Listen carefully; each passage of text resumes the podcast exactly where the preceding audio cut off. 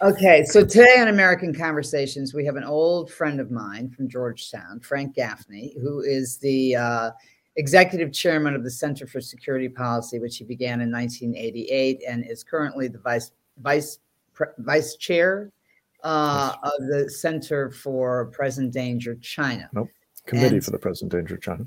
Thank you, Committee for the Present Danger China. And when thinking about addressing China, I can't think of anybody better to bring on other than Frank Gaffney for the beginners of this because we really need to address what's going on with the CCP. So, first of all, Frank, thank you for joining us today. It's a real pleasure. Thank you for having me.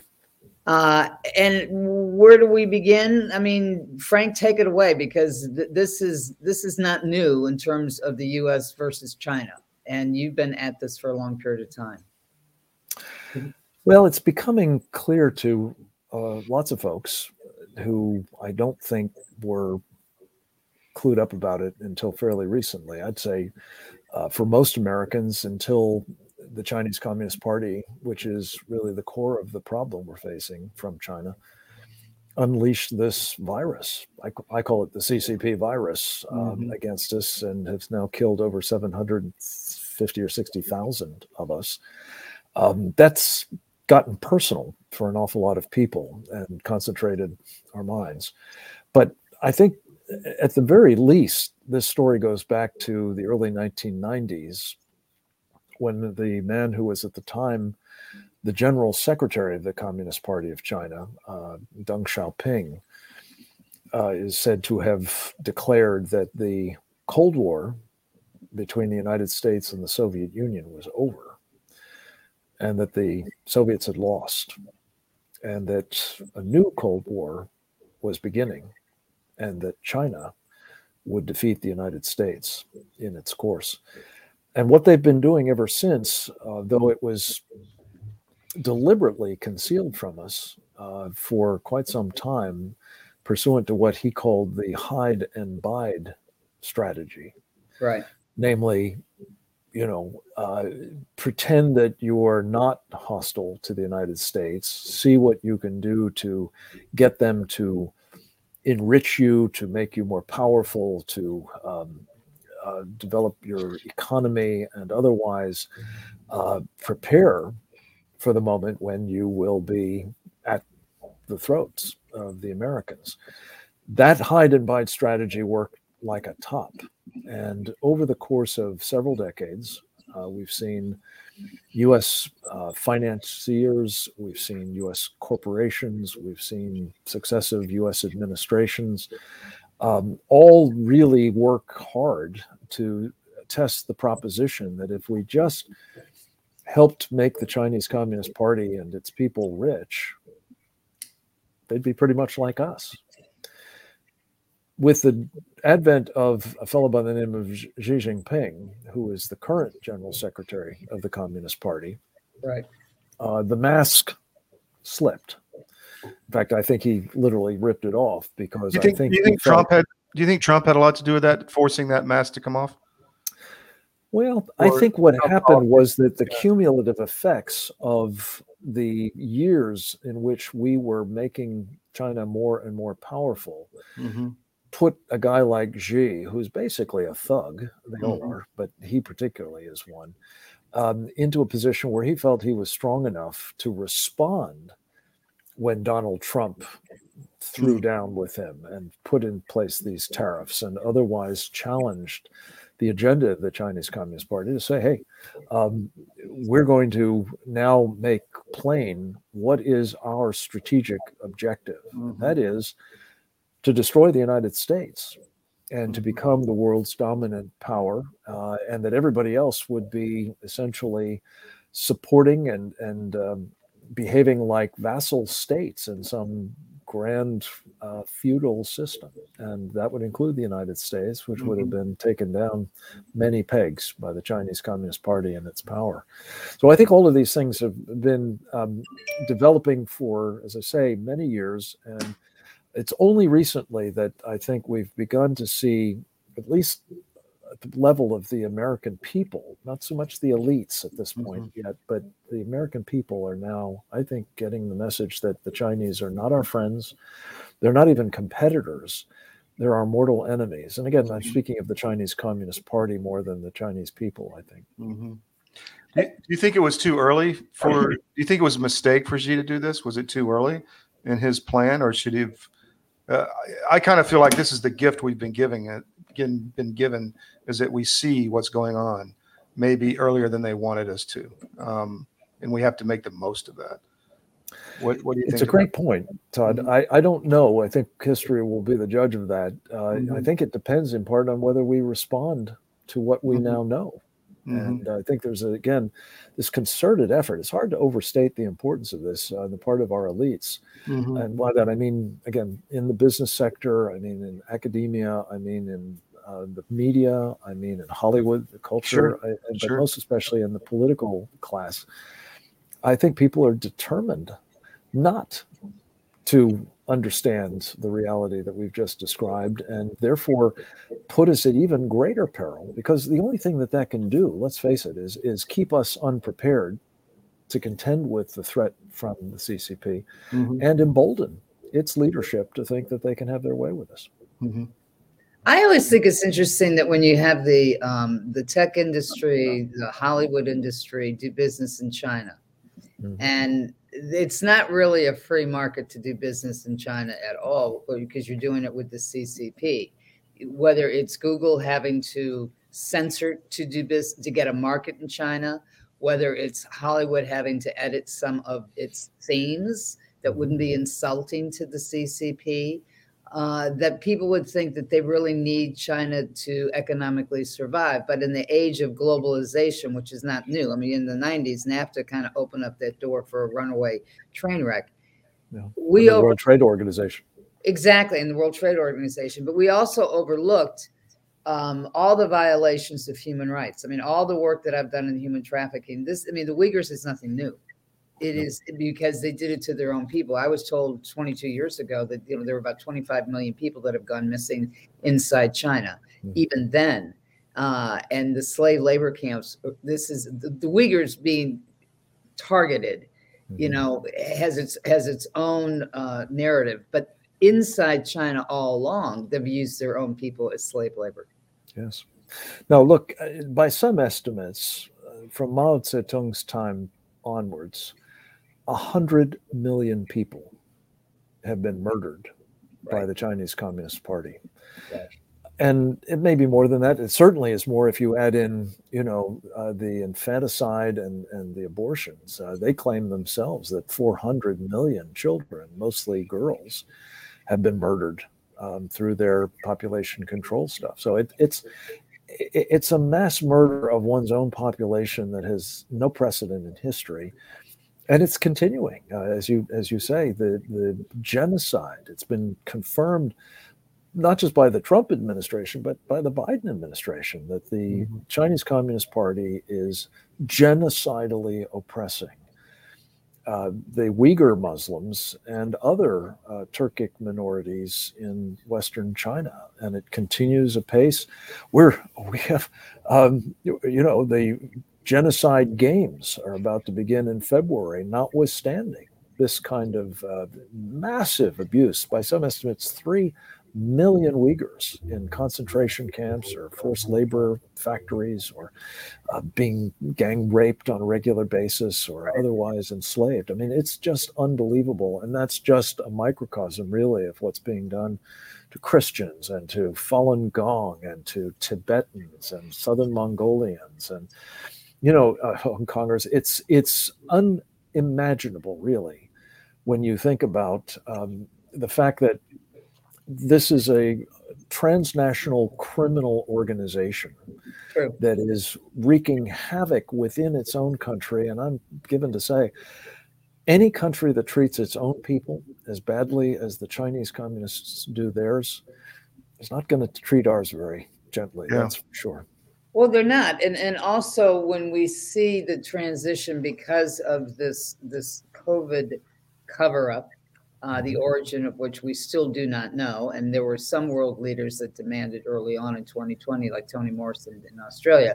He said, "No, we need to get to the bottom of this," and then, of course, immediately Xi came back and started slamming the Australians, which is interesting because Australia, uh, uh, Australia's largest trading partner happens to be China.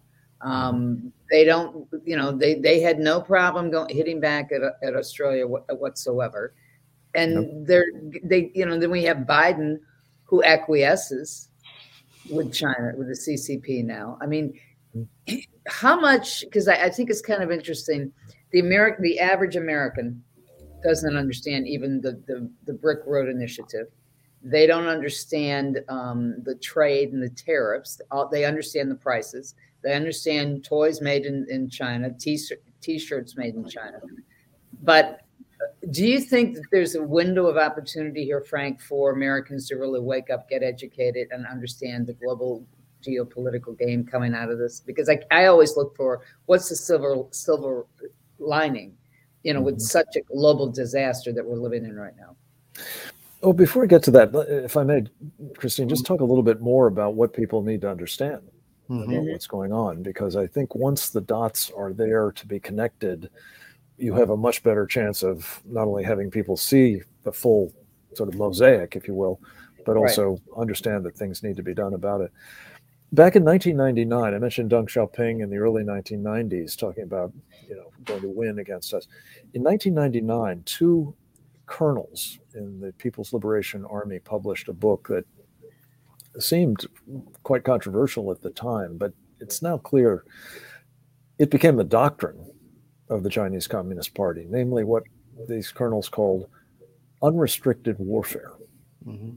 by which they meant that the Chinese needed to wage war against the United States through dozens of lines of attack all short of kinetic or old fashioned violent warfare because mm-hmm. the Chinese were not at the time strong enough to take us on in that regard. So instead, they began in earnest uh, using, as again, part of this hide and bide strategy, techniques of economic warfare, whereby they would, for example, hollow out our industrial base. In some cases, they literally took factories, lock, stock, and barrel from the Midwest of the United States, for example, and transferred them to China and began producing what had been produced here and selling it back to us. And this became, you know, right. uh, the the driving force behind what we now call the Rust Belt where millions of people in this country lost their jobs and watched as the Chinese began simply selling us back stuff that we had developed, stuff that we had previously been selling to them, and then they took us down.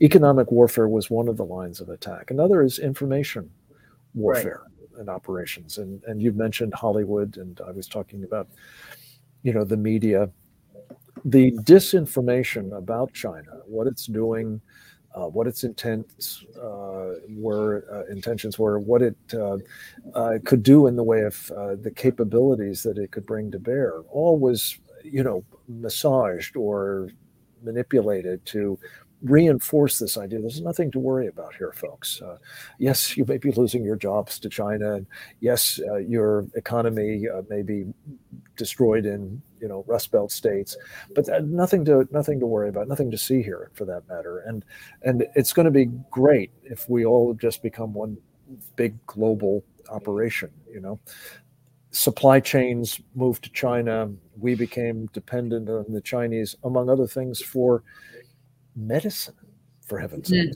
Uh, to say nothing of rare earth minerals and flat screens and uh, a lot of other technologies, including you know stuff that we use in our military, no less. So information operations was used to sort of conceal their agenda. You had old-fashioned corruption uh, on an epic scale, and again, this is where those elites that I was talking about come in. Um, in many cases, they've been simply bought. Uh, you you have um, uh, newspapers, you've worked in journalism for most of your life, Christine, you know that there are now inserts right. of essentially Chinese propaganda in the New York Times and the Washington Post and other papers across this country.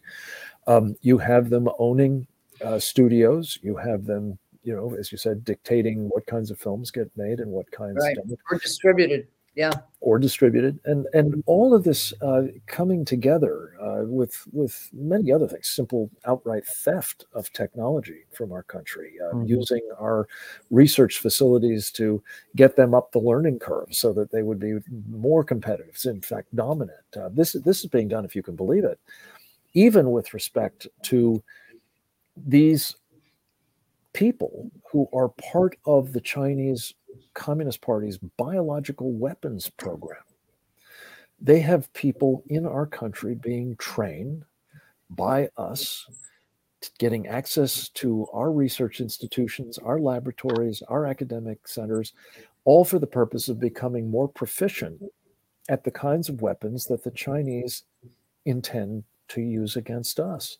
Mm-hmm. And that brings me to sort of the military thing. Over this period, as they were hiding and biding, as they were using unrestricted warfare in non kinetic ways, they were also building up their military. In fact, they've got something called military civil fusion, whereby essentially every company in China, uh, whether it is clearly state owned, uh, mm-hmm. whether it is People's Liberation Army run or whether it is nominally a private business, all work for the Chinese Communist Party and all have as their obligation under the laws of China to help make China stronger uh, militarily as well as in terms of their economic competitiveness. You put all this together, and we've suddenly realized, and this goes back to your question earlier, Todd, mm-hmm. you know, the scales have really started dropping, um, not least uh, among others for our military, because suddenly they're realizing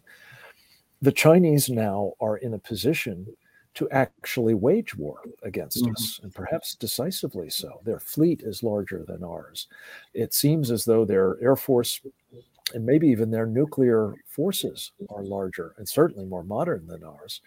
And all of that is conducive to a place that I think we now find ourselves in, which is that the Chinese Communist Party under Xi Jinping feels it now can be brazen, bold, overt, undisguised in terms mm-hmm. of its A, ambitions, its capabilities to realize those ambitions, and its willingness in the process, in fact, its perceived necessity of taking down the United States of America. And just last point, you mentioned something else, Christine. Uh, the Belt and Road Initiative mm-hmm. is a mm-hmm. piece of this that I frankly didn't understand very well until we did a major study on it for our Committee on the Present Danger China. Mm-hmm. The Belt and Road Initiative is essentially a Chinese financed colonial empire build out. Mm-hmm. And particularly what I didn't appreciate until we did this study, and again, Present Danger China is where you can find it. Of the and 190, well, it's a good study, but of the 190 or so countries that there are in the world today, 145 of them have signed on. are now in some way, shape, or form hooked up with this uh, this empire of the Chinese communists, and it's intended to build out infrastructure in these countries um, with financing from the Chinese. When, not if, when most of these developing nations can't meet the payments on the financing, the Chinese expropriate the road networks, the railways, the airports, the port facilities, right. and the access to strategic minerals and other things of value in the country, many of which have strategic locations which are valuable for the purposes of projecting power. So all of this really comes together and why it's so important that we you know sketch out those dots and connect them is once you see the full magnitude of what these guys are up to uh, especially with what they've done to you personally maybe mm-hmm. you've been sick or maybe mm-hmm. you've lost a loved one or maybe your job has been you know right changed uh, forever all of these things now impress upon us, I think, one underlying reality. We may not want to be at war with China, but the Chinese Communist Party is at war with us, and we have to protect our country and our lives if we're not to lose them both. One of the one of the things I think is interesting, I think it's just the value of having you know lived overseas and, and traveled in the Middle East and, and Africa. Mm-hmm. Is I actually saw this 30 years ago before um, Xi had announced this. I think he made the announcement about the, the Brick Road Initiative about 2014, something, something like that. Like that. Yeah. But it went back before that because he would go into these countries and say to Kenya, say to send and these third world countries, even in in the Sudan, he did it.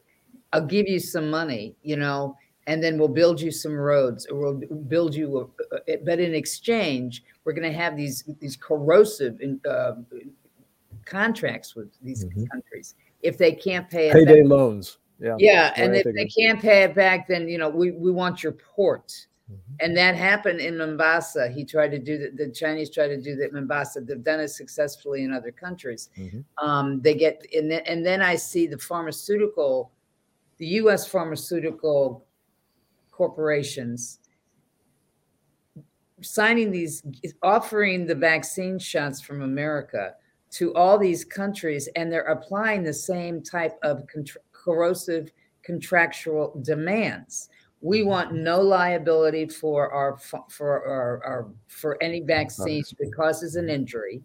We want you argentina to award us no liability and we want you to give us some collateral of your land, embassies, government buildings, whatever it is, to maintain that we will have no liability if something goes wrong. And it blows my mind because we have US pharmaceutical companies acting just like the CCP when they go into these third world countries. That's what really struck me in the last seven, eight months as I've looked at some of these contracts.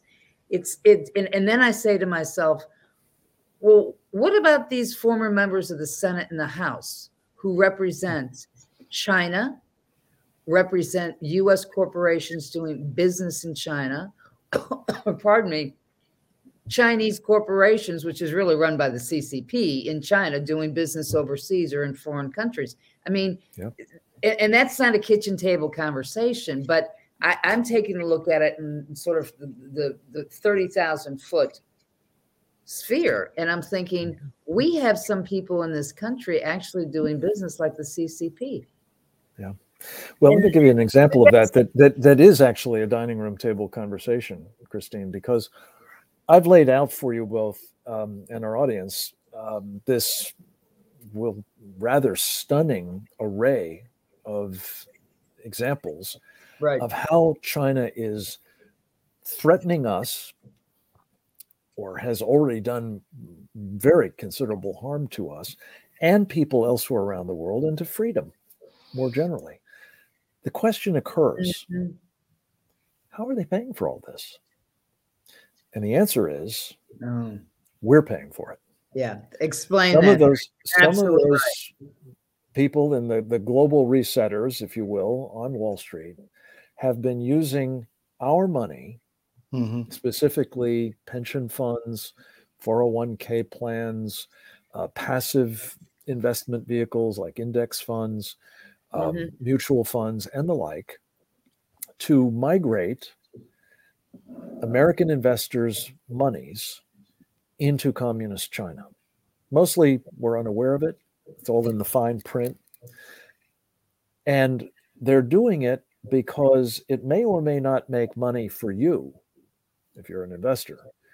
But it's going to make a lot of money for them in commissions and management fees and transaction fees and, and the rest. And the trouble is that much of that money, for the reasons I've mentioned, this this military civil fusion, for example, the fact that these uh, uh, these corporations work for the Chinese Communist Party, in some cases they literally are owned and operated or run by at least the People's Liberation Army. They're building weapon systems with which to kill Americans, military personnel in some cases, the people of the United States in other cases. All of these things are facts that we have essentially had our financial elites obscure for us and perpetuate to the point where, if you can believe this, they have transferred trillions of dollars to our mortal enemy, making much of this stuff possible. And here's a dirty little secret a man who was instrumental in essentially facilitating this kind of business is none other than Joe Biden, mm-hmm. who, when he was vice president of the United States, helped engineer a memorandum of understanding between China and the US that enabled China not only to have access to our capital markets, but to have access on preferential terms. They those companies that are now in our capital markets, by some estimates, there are many as 5,000 of them, don't have to conform to the laws of the United States. Accounting For example, laws. with respect to accounting or mm-hmm. transparency or governance. Um, these are these are the sorts of things that they get essentially a pass on, which gives them a competitive advantage, of course, over our corporations. But it also definitely puts at risk American investors whose equities are not being protected as they're supposed to be under U.S. Right. law. And right. it also, by the way, violates our human rights values. We talked about some of those things uh, the Uyghurs and forced organ harvesting and slave labor and you know the horrific oppression of Christians. There's some 100 million Christians that are being very heavily persecuted in China today. All of these things are being made possible, in effect, by unwitting American investors, and that has to stop. I think that's a, a silver, or not a silver lining, but a. Uh, uh, I, I think that that's a weakness of theirs, is in that you're right. They they may pledge the same collateral 12 times on different buildings, and it's a house of cards economically. I can remember Stevie Roach when I was back. He was the you know, the chairman of Morgan Stanley back in my day on the street, and he was always, you know, I could never understand it. That China's fine, don't worry about it. Get your clients in China, blah blah blah blah. So this has been going on at least since the early '90s. Oh yeah, at least. And again, partly that was because Xi Jinping mm-hmm. and his predecessor have been exploiting our elites mm-hmm. to a mm-hmm. fairly well, and our elites in turn have been enabling them to exploit the rest of us. Mm-hmm. You know, somebody and just get this, just one last point, Christine, on this before we leave. There has been a roughly half a trillion dollar loss to American investors as a result of some of the shenanigans that Xi has been engaged in in just mm-hmm. the past six months. So Do you think that's on purpose? those guys on Wall Street are doing well, Todd. Your former yeah. colleagues, but uh, but not the investors so much. Do you, do you think that destruction of what was it, Didi or whatever the taxi company was, the Uber, yeah, the uh, ride hailing, where they went in and basically destroyed the company, put a lot of American cash into it, and then destroyed the company almost uh, within 48 hours. I think it was. Yeah, yeah that, quick uh, one. It was a quick under it yeah yeah yeah but it's just one example and and of those 5000 companies and a colleague uh-huh. of mine roger robinson has just done heroic work in exposing mm-hmm. this he worked for reagan and cutting off the cash flow to the Soviet God, I haven't heard his name in a long time. Yeah. yeah, he's still out there and he's still working the problem and trying to cut off the cash flow that we're making available to our mortal enemy, which, if anything, makes the Soviet Union in its heyday pale by comparison. When you put together all of those various threat vectors and the degree to which the Chinese are actually inside our wire, something the Soviets hardly ever got to do, it's a vastly bigger problem. But what Rogers pointed out is if you don't know that you have all these Chinese companies, including mm-hmm. A shares, Todd, and, and yeah. over the uh, mm-hmm. over the counter trades, you have no insight really into how bad your exposure People have to do their own research, let alone how much you're going to lose. The economic the economic card is one we have to play. Trump was right about that because you know there, we have some presence in the Balkans and there's a lot of unhappiness there because of the treatment of the Uyghurs in the in the Muslim countries, Albania and others, and they're not buying Chinese stuff. And they actually sent a Chinese rep over there saying, you know, you gotta you gotta buy more. So I, I think that's a house of cards that we can pull because the American economy is deep and wide and strong, still is and we just have to use that weapon uh, appropriately with the right leader. Well, we got to get rid of the regime first, though. It's a bit less so than it was before COVID, and True. that's one of the reasons why I come down on the side that this was a biological weapon, of course, used to take down the United States, and specifically mm-hmm. Donald Trump, uh, mm-hmm. who they didn't want to have another four years. That's for mm-hmm. sure. Well, they certainly weren't happy with the lower prices in prescription drugs when this, you know, I mean that that that didn't that kind of set off some tongues well, big, big pharma felt really hurt by that and uh, as you say oh, yeah. this is the point you have global capitalists making common cause with global communists mm-hmm. and each of them thinks i guess that they're going to in the end prevail my money's gonna... on the Chinese myself, but either way, they've got a common purpose for the moment. What's that? Yeah, it's destroying us. You know when, when you brought when you brought up the Balkans, Todd, mm-hmm. somebody recently sent me a picture of the Chinese were developing bridges in Macedonia, and be, and they told me that because they weren't buying the Chinese products, that this and they sent me the picture of it. The, the, it's not built. I mean, it's halfway there. So there, it's it's economic coercion is the name of the game, but they're doing it with with Wall Street, the globalists, the reset, Klaus Schwab, you know, Davos gang. Um, cheering them on. I mean, they're cheering and underwriting. and yep. they're making the money on the side, but the average person, I don't think until COVID really thought about focusing their eyes on the Chinese don't give a damn about mm-hmm. the rest of the world. It's about conquering the rest of the world. I mean, all you have to do is take a look at the map that Frank, you guys have in, in your report, you know, by land, air, and sea. I mean, it's it's it's laid out there. And and southeast, I mean, the you know, in Australia, they understand this in Australia. Yeah. They do understand Frank, it. You know, Frank, what's, what's, what's, the way forward? I'm sorry, go ahead. I was, I was just going to say on Australia, just very quickly, you know, uh, they understand it. Uh, they responded rather robustly to the Chinese coercion and other threats, which were, you know, unabashed. I mean, this they were making no secret about it. They were right. they were out to crush Australia. Unfortunately, and and you guys probably know more about this than I do. I can't get over what has become of Australia. Yeah. Oh, in response I, to this COVID business, the the transformation of that place it's unrecognizable today. It's no longer, I would argue, part of the free world. What's the way forward, Frank? I mean, we've information, obviously, which we're all trying to do. But what are the top three things Americans? I tend to think not buying anything made in China is number one. Yeah, but uh, what, well, I, I, would say that awareness is number one, and that's mm-hmm. why I went through all of that with you guys. Mm-hmm. I think it's really fundamental to deciding on what's the appropriate response. Mm-hmm. Getting getting situational awareness is step one. We're doing that right now. Um, I think disengagement from China is absolutely essential. Um, mm-hmm. Um, that starts with stopping the use of our funds to build more threats against us and, mm-hmm. and exercise them against us for that matter.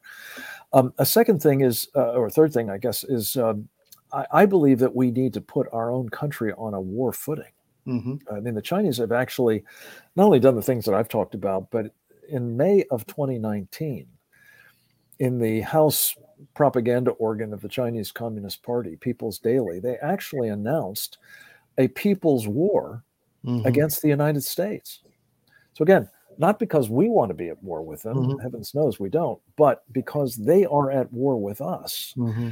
We must make ourselves more resilient in every respect, whether it's supply chains, whether it is uh, getting Chinese gear out of our electric grid, which yeah. is a formula for it's being taken down at any moment, um, essentially making ourselves more self sufficient, uh, mm-hmm. energy independence, uh, mm-hmm. and yes, energy security are both absolutely vital. This idea that we're going to go back to relying on uh, unreliable supplies is, is incre- isn't incredible. It, it's insane. And not least, I would just say uh, something I alluded to earlier.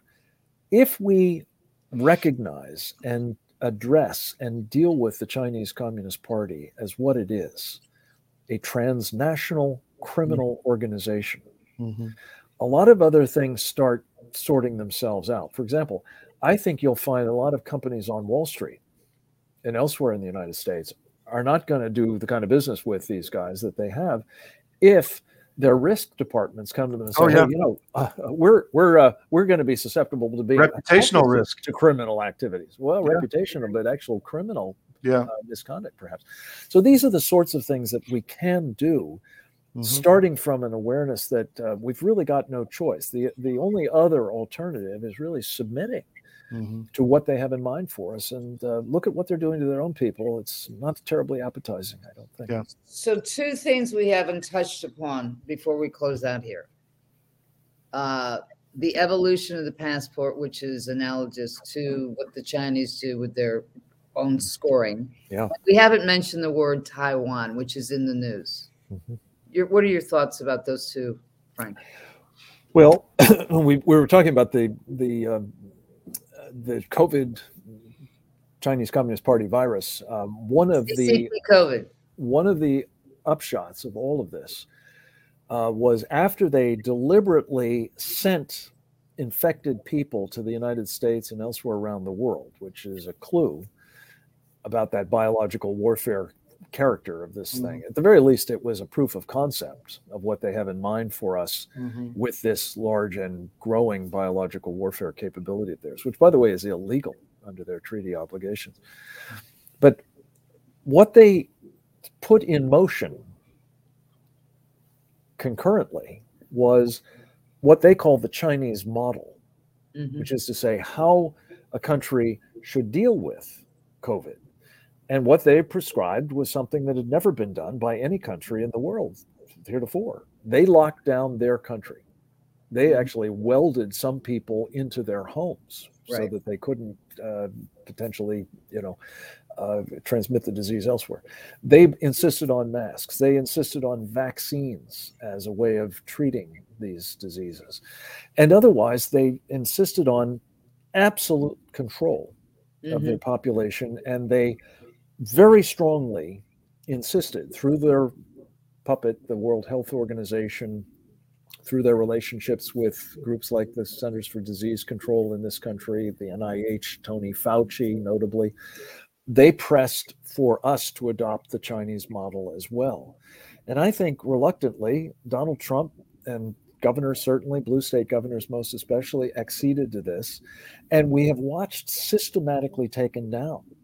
Um, many of our institutions, uh, religious institutions, mm-hmm. notably, um, our freedoms uh, in many respects, and certainly our economies uh, as a result of this Chinese model being applied. But to your question, Christine, the most insidious aspect of this of all is that once you have vaccines and then you have mandates that everybody, including five to 11 year old children who don't get the disease. They're, go, they're going after the two, two, month, two month olds. Well, now. and they're, they're getting down to people, yeah, uh, very newborns.